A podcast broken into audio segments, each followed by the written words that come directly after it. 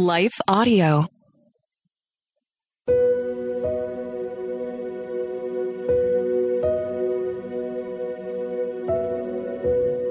Hello. Thank you for listening to Your Daily Bible Verse, the podcast that examines one verse each day to learn more about God and His will for our lives. I'm your host, Grace Fox, and after this short word from our sponsor, we'll dive into today's Bible verse, Colossians 3:13.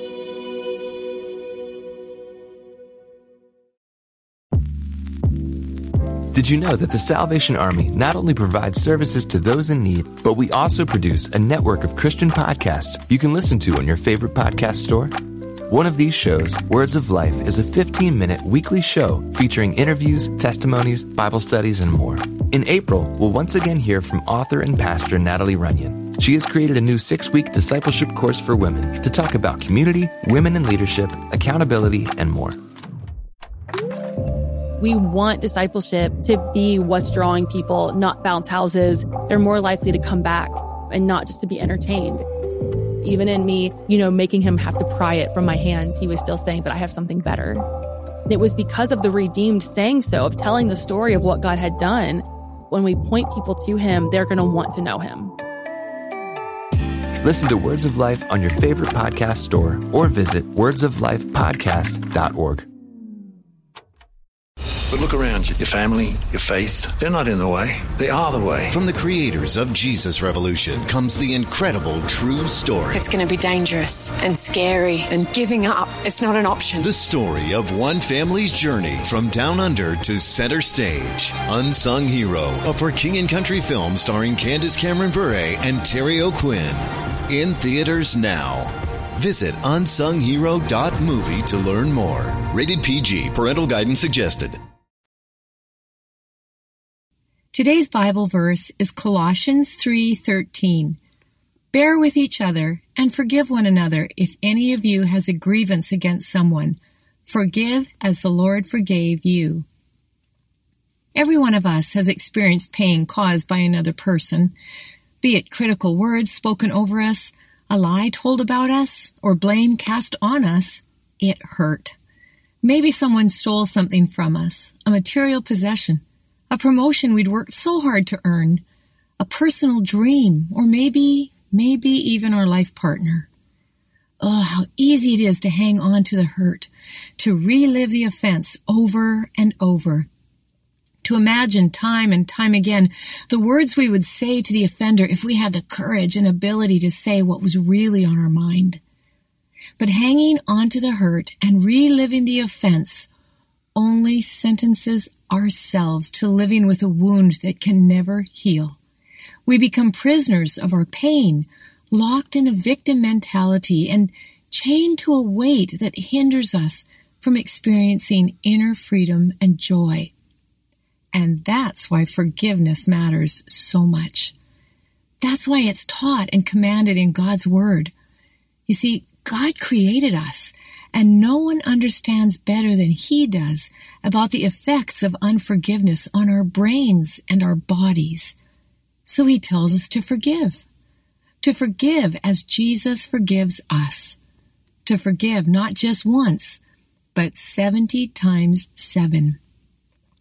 For the majority of us, forgiveness doesn't come easy, especially when the one who inflicted pain on us seems to prosper. Our ability or willingness to forgive can also be hampered by a misunderstanding of what forgiveness really is. For instance, we might think that extending forgiveness puts a stamp of approval on what our offender did. This is not the case. Sin is never okay in God's eyes, and our choosing to forgive is not a sign of our approval. We might mistakenly believe that forgiveness is a warm, fuzzy feeling. It is not. It is an act of our will. It's an action we take even though our emotions might not be in that place at the time. Consider Romans 5 8.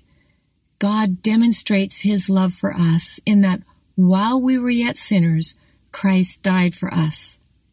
Even as God demonstrated his love for us when we didn't deserve it, so we can learn to extend forgiveness toward others who don't deserve it or who don't even ask for it.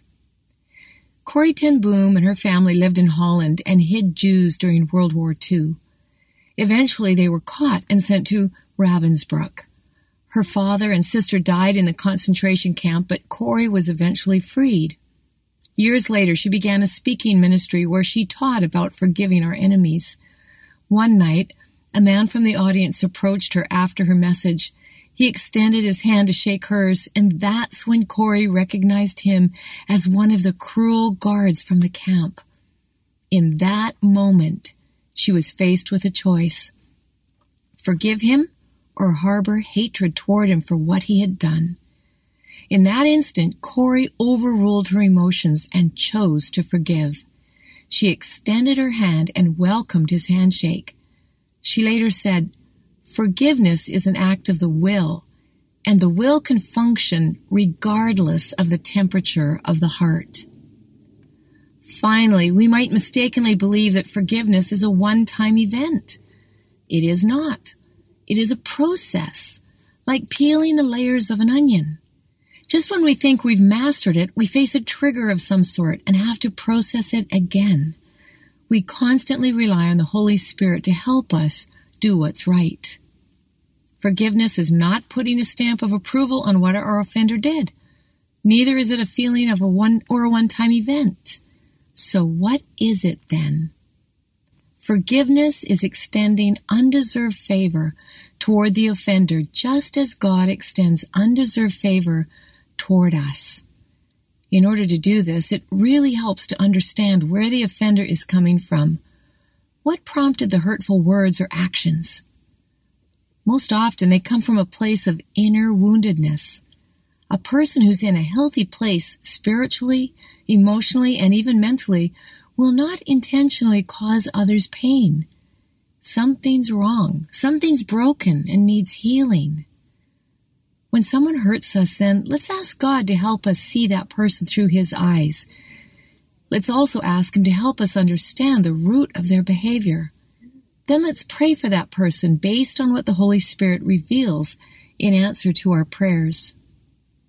Forgiveness is also releasing our perceived right to hang on to our hurt and trusting God to deal appropriately with that person. Revenge is not ours to take. I'm not saying that we shouldn't involve authorities if the offense is of a criminal nature. Neither am I saying that we must invite those people back into our lives. I am saying that we're not to assume an attitude of getting even, like an attitude of, you hurt me, so I'm going to hurt you back. Galatians 6 7 says, Do not be deceived. God cannot be mocked. A man reaps what he sows. Based on this biblical principle, we can entrust our offender into God's hands and know that He, as the fair judge, will do what's right. This leaves us free to heal and move forward with our lives. Someone once said that forgiveness is a gift we give to ourselves. Is it easy? No. But it's necessary if we're going to flourish and grow in our relationship with Jesus. Thankfully, God hasn't left us to figure it out on our own. When we follow Jesus, His Holy Spirit dwells in us and helps us do what's right. Let's pray. Father, thank you for demonstrating forgiveness for us. You modeled it through Jesus' death on the cross, even when we were sinners and totally undeserving of your grace. Please help us learn to extend forgiveness to others when they hurt us Help us see them through your eyes, and then, by the power of your Holy Spirit in us, help us do what's right. In Jesus' name we ask these things. Amen.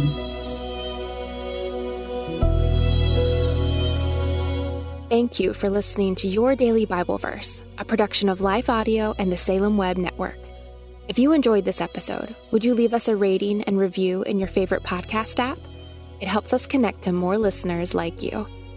This episode was produced by Kelly Gibbons and Stephen Sanders, with executive oversight by Stephen McGarvey. We want to thank our wonderful hosts, Jennifer Slattery and Grace Fox. You can hear more from Jennifer by visiting jenniferslatterylivesoutloud.com. And you can find out more from Grace by visiting gracefox.com. For more inspirational, faith affirming podcasts, visit lifeaudio.com.